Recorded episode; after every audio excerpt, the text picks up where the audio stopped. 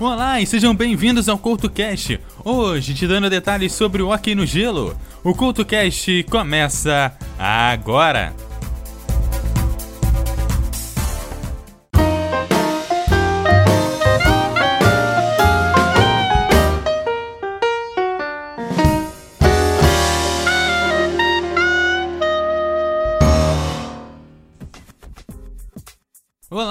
Sejam bem-vindos ao CoutoCast, hoje falando sobre o hockey no gelo.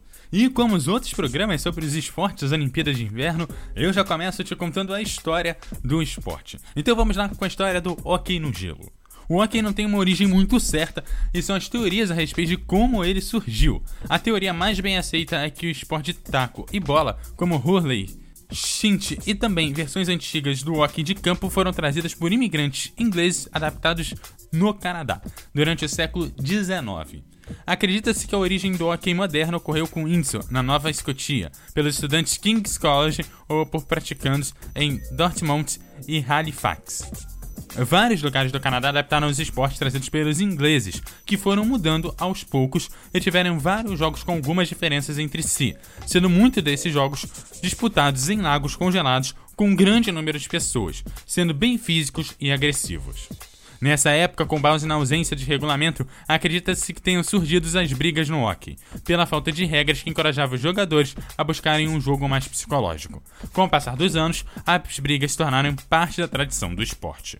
O primeiro jogo indoor de hockey no gelo aconteceu em Montreal, no Victoria Skating Ring, em 3 de março de 1875, com nove jogadores de cada lado. Esse jogo foi disputado com um puck ou disco e não uma bola, como era de costume. O objetivo desta alteração era fazer com que o puck ou disco fosse menos a plateia, o que era comum com a bola, uma vez que nesse jogo o ringue não era cercado pelas bordas. Após a primeira partida, o esporte ganhou popularidade ao ponto de decidirem organizar um torneio para sua disputa. Esse torneio ocorreu em Montreal em 1883, com a participação de times amadores e universitários, com sete jogadores em cada lado. O campeão desse torneio foi também o primeiro time de hockey a ser fundado na história, o McGill University Hockey Club. Em 1888, Lord Stanley of Preston conhece esse nome. Quem acompanha a NHL conhece. A Tarsi Stanley, por exemplo, lá da NHL, em homenagem a esse governador do Canadá, cujos filhos e filhas adotaram hockey no gelo, que foi ao torneio em Montreal e ficou impressionado com o espetáculo que o esporte proporcionava. Em 1892, por não haver nenhum prêmio ao melhor time do Canadá, ele usou como troféu uma travessa decorativa de prata, que deu origem ao Dominion Hockey Cup que depois ficou conhecido como Stanley Cup, em português Cup Stanley. O primeiro time campeão da Dominion Hockey Club foi um dos muitos times existentes em Montreal na época, o Montreal Hockey Club. Naquela época havia centenas de times e ligas espalhados pelo Canadá. E em Winnipeg, os goleiros adaptaram a proteção do cricket nas pernas para o goleiro do hockey. O esporte tornou-se popular também nos Estados Unidos, sendo a primeira liga amadora fundada em Nova York em 1896. Em 1902, a primeira liga profissional foi criada nos Estados Unidos, a Western Pennsylvania Hockey League, que em 1904 mudou seu nome para International Professional Hockey League, IPHL. Em resposta, as ligas canadenses começaram a pagar os jogadores e com isso a IPHL faliu. Em 1910 foi criada em Montreal a National Hockey Association, NHA, que mudou algumas regras do jogo. Dentre elas, merecem destaque as seguintes. O jogo passou a ser dividido em três tempos de 20 minutos e as penalidades passaram a ser divididas em minor penalty e major penalty. Em razão dos conflitos do time Toronto Blue Chicks com outros times da NHA, os clubes Montreal Canadiens, Ottawa Senators e Kickback Bulldogs se reuniram e decidiram criar a National Hockey League, a NHL. Inicialmente, a grande maioria dos jogadores de hockey no gelo era canadiana, inclusive aqueles jogados nas equipes dos Estados Unidos, e portanto a grande maioria das estrelas do esporte era do Canadá. O número de jogadores americanos começou a crescer somente depois da década de 1930. Em 1920, o Campeonato Internacional de Hockey no Gelo foi criado. Esse campeonato é organizado todo ano no inverno pela Federação Internacional de Hockey no Gelo. Os maiores campeões são a seleção do Canadá de hockey no gelo, que venceu o campeonato por 23 vezes, a seleção soviética de hockey no gelo, que venceu 22 vezes, e a seleção da Suécia de hockey no gelo, que venceu 7 vezes. Em 1972, a equipe nacional da União Soviética enfrentou a equipe nacional do Canadá numa série de partidas, num campeonato composto por oito partidas. Esse campeonato posteriormente seria conhecido como Summit Series, tornou-se famoso devido ao encontro das duas melhores equipes da época. As partidas foram muito acirradas e concorridas, tendo sido realizadas quatro vezes no Canadá, em Montreal, Toronto, Vancouver e Winnipeg, e quatro vezes na União Soviética, todas em Moscou. O dia da última partida, realizada em Winnipeg, onde cada equipe possuía três vitórias, três derrotas e um empate, foi declarado feriado nacional no Canadá e culminou na vitória da equipe do Canadá sobre a equipe soviética. O primeiro campeonato internacional feminino foi organizado em 1990. Até 1999, a competição era realizada a cada dois anos. Desde então, o campeonato é realizado anualmente. O Canadá venceu oito dos nove campeonatos realizados e os Estados Unidos venceram uma. Em 2004, a NHL cancelou a liga de 2004-2005 devido a disputas trabalhistas, no chamado lockout. A divergência ocorreu entre os jogadores e as equipes, uma vez que as últimas, não dispondo de condições financeiras necessárias, recusaram-se a pagar salários cada vez mais altos exigidos pelos jogadores. Estes, em sinal de protesto, recusaram-se a jogar a Liga de 2004 e 2005. A NHL foi a primeira liga de esportes profissionais a cancelar um campeonato inteiro na América do Norte. A liga voltou em 2005, agora com teto salarial e novas regras criadas para atrair mais público às arenas e gerar maior dinamismo e emoção aos jogos. O teto salarial, de forma indireta, acabou por nivelar mais as equipes, uma vez que o teto é o mesmo para todos. A seguir, você escuta um dos clássicos das arquibancadas dos rings de Hockey no Gelo. Vem aí o som de Survivor aqui no CoutoCast.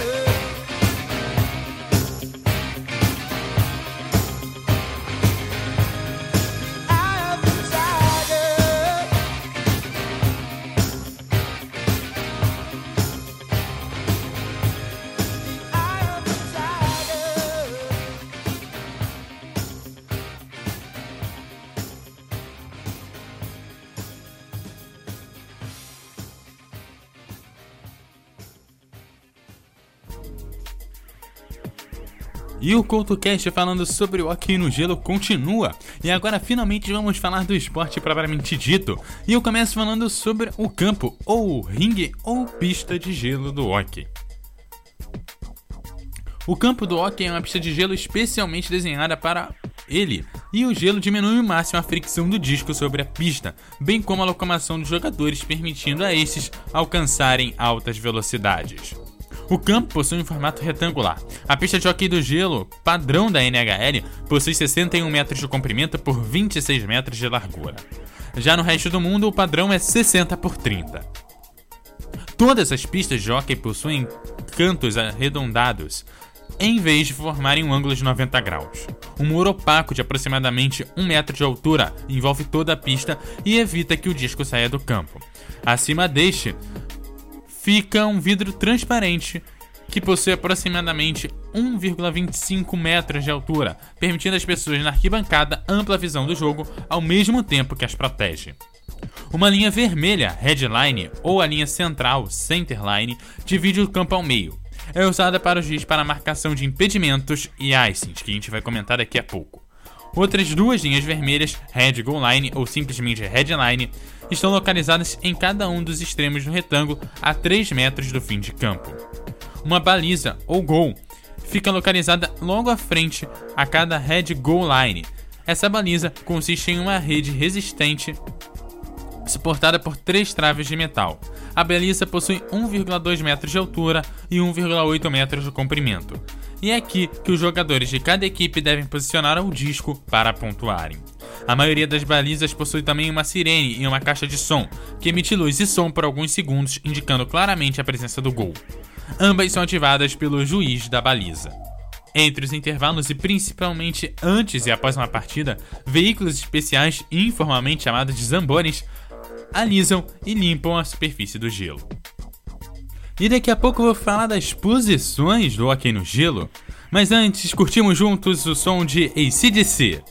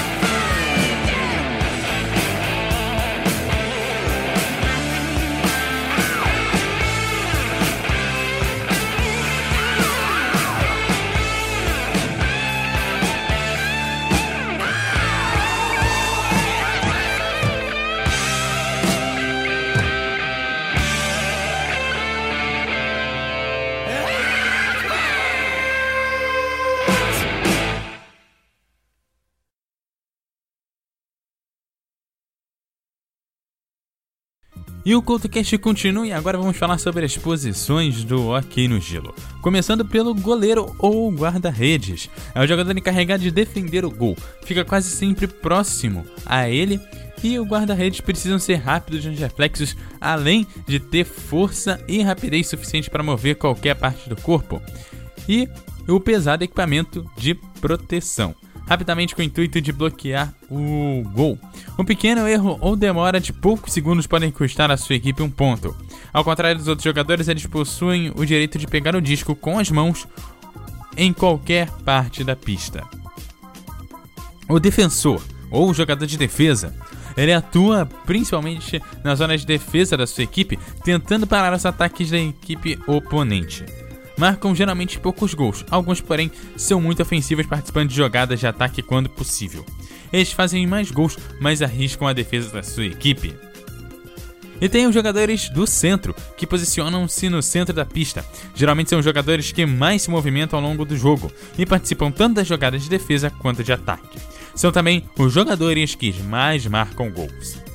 E tem os Wingers, que posicionam nos cantos da zona de ataque, lutando pelo disco quando este vai para a região por trás da baliza. Posiciona-se em frente ao gol com o intuito de bloquear a visão do guarda-redes e de pegar possíveis remates. E fazem passes ofensivos para outros jogadores da sua equipe quando estes estão livres de marcação. Geralmente são utilizados dois, sendo um do lado esquerdo e outro do lado direito, geralmente referenciados como ala esquerda e ala direito. A grande maioria das equipes de hockey no gelo usa três jogadores de ataque, um, no, um center e dois wizards, e dois jogadores na defesa, além do goleiro. Cada equipe possui um capitão encarregado de liderar a equipe no jogo, e é o único jogador da sua equipe que tem a permissão de falar diretamente com os juízes, ou os linesmen. O capitão é identificado pela letra C em maiúscula, localizada na parte frontal superior do uniforme. Dois jogadores da equipe são escolhidos como capitães alternativos, como substitutos do capitão ativo, caso este seja penalizado ou expulso, e são identificados pela letra A em maiúscula. E vamos então ao tempo do jogo. Já conhecemos os jogadores e o campo é hora do tempo do jogo. Nos jogos de hockey no gelo são feitos três períodos ou tempos de 20 minutos cada, separado por dois intervalos de 20 minutos. Nesses períodos conta-se apenas o tempo em que um disco está em movimento. O tempo gasto na realização de faltas entre um gol e um tiro de face-off ou mesmo discussões não conta. O cronômetro é controlado por um game timekeeper. Cada equipe tem direito a 30 segundos adicionais e opcionais de jogo, sem contar o tempo normal de jogo. Uma equipe que esteja perdendo pode usar esse tempo para tentar fazer mais pontos. E aí você me pergunta, como se rolam as substituições num jogo de hockey? Eu respondo para você, as substituições no hockey sobre gelo podem ser feitas diretamente sem autorização do juiz e podem ser feitas diretamente quando o jogo está em andamento. Naturalmente, os jogadores que estão jogando não podem ser substituídos por jogadores que foram penalizados no jogo e não terminaram de cumprir a punição imposta pelo juiz. Os jogadores de reservas ficam em um banco localizado ao lado da pista de gelo, atrás do muro de proteção. E daqui a pouco nós vamos falar sobre o face-off e outras regras do Hockey no Gelo. Na sequência você curte mais um som aqui no CoutoCast.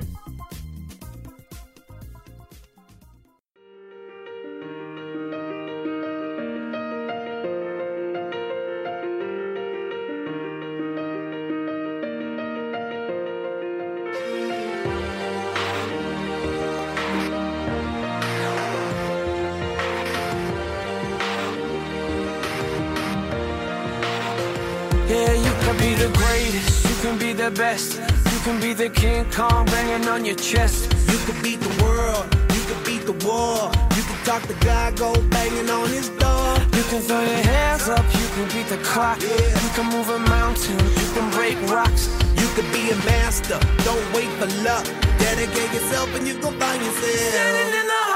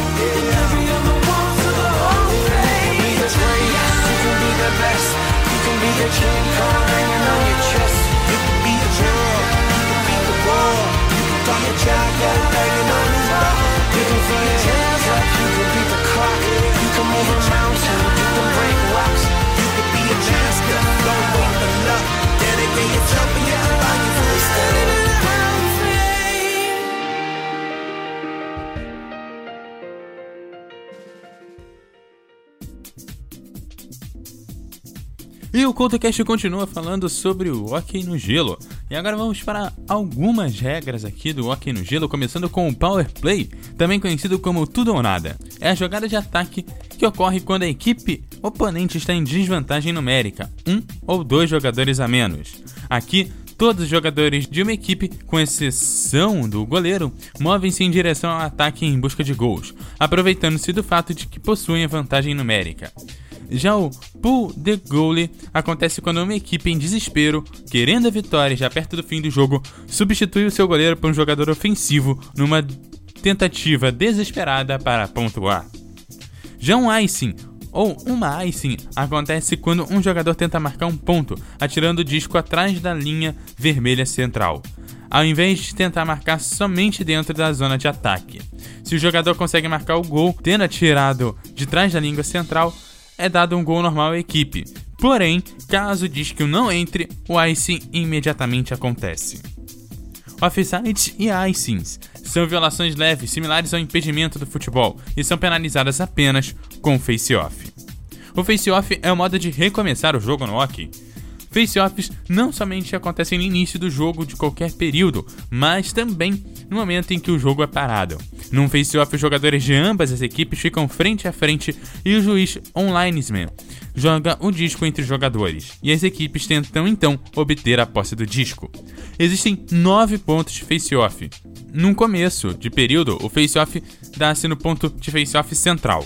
Quando o jogo é pausado por qualquer motivo, com exceção de quando o disco sai da pista, o face-off se dá no ponto de face-off mais próximo em relação ao ponto aonde o disco estava quando o jogo foi pausado.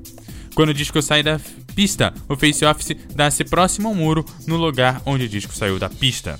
No face-off, jogadores de ambas as equipes estão proibidos de movimentar seus tacos ou de movimentar-se antes que o disco seja lançado pelo juiz. Isso é uma violação penalizada com troca de jogadores. O jogador que violou a regra é substituído por outro que está em campo e não do banco de reserva. E daqui a pouco vamos falar sobre as punições do hockey no gelo. A seguir, mais um clássico das arquibancadas do hockey no gelo.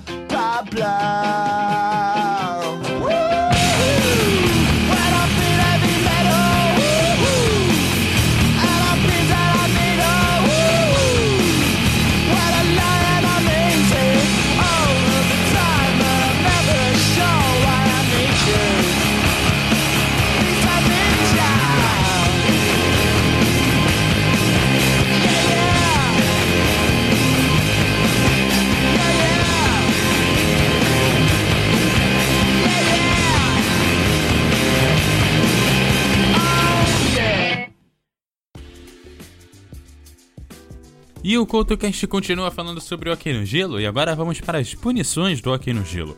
Como já dito, com exceção do offside do icing, em como o taco numa tentativa de desviar o curso do disco, são consideradas violações leves. Jogadores que cometem outras infrações sofrem penalidades ou punições, que variam com a infração cometida.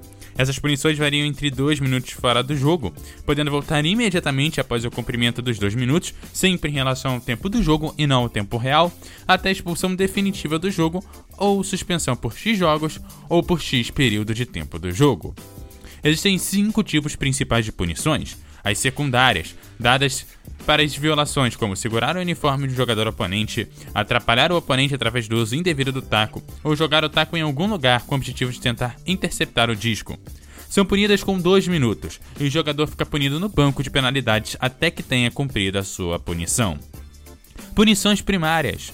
São as punições dadas quando o jogador inicia uma briga ou quando corta a pele de um outro jogador com seu taco. É punida com 5 minutos. Se ambas as equipes são punidas com a penalidade primária, ao mesmo tempo, quatro jogadores de cada equipe ficam no gelo, conhecido como 4 on 4. Caso a punição seja por brigar, os jogadores podem ser substituídos, porém os punidos terão que cumprir os 10 minutos de suspensão. Punições de falta de conduta. Geralmente dada quando o jogador comporta-se de maneira inadequada com qualquer oficial, geralmente juízes e os linesmen. Também dado quando o jogador junta-se a uma briga ou quando ele inicia três brigas ou mais. Comportamento inadequado é punido com 10 minutos. Participação frequente em brigas é penalizado com expulsão definitiva do jogo. Em ambos os casos, um reserva pode tomar o seu lugar. Punições de partida acontecem quando um jogador machuca deliberadamente ou tenta machucar um jogador oponente, punido com expulsão imediata, sendo que um reserva pode substituí-lo após 5 ou 10 minutos, dependendo da gravidade das lesões sofridas pelo jogador oponente. Depois do problema entre Zdeno Chakra do Boston Bruins e Massi Pacioretty do Montreal Canadiens, em que Chakra ao fazer cheque no Patriots acabou batendo a cabeça dele no vidro, quebrando vértebras e causando uma convulsão de terceiro grau no jogador, os GMs dos times voltaram à discussão sobre penalidades e proteção dos jogadores. O tiro livre, o shoot-out, é dado quando um jogador cuja equipe que estava na ofensiva, esse jogador que estava livre em atirar na direção da baliza, mas foi empurrado deliberadamente por trás por um oponente ou defensor que estava no goal crease e bloqueou o disco. Assim, o jogador tem a chance de cobrar a falta entre ele e o guarda-redes apenas, e ambos separados a uma curta distância, similar ao do pênalti do futebol. E esse foi o CoutoCast de hoje. Eu já começo te lembrando que você me segue no arroba EduardoCoutoRJ, no Twitter e no Facebook você também me acha como Eduardo Couto RJ. Deixe seu comentário lá no meu blog no www.eduardocoutorj.wordpress.com.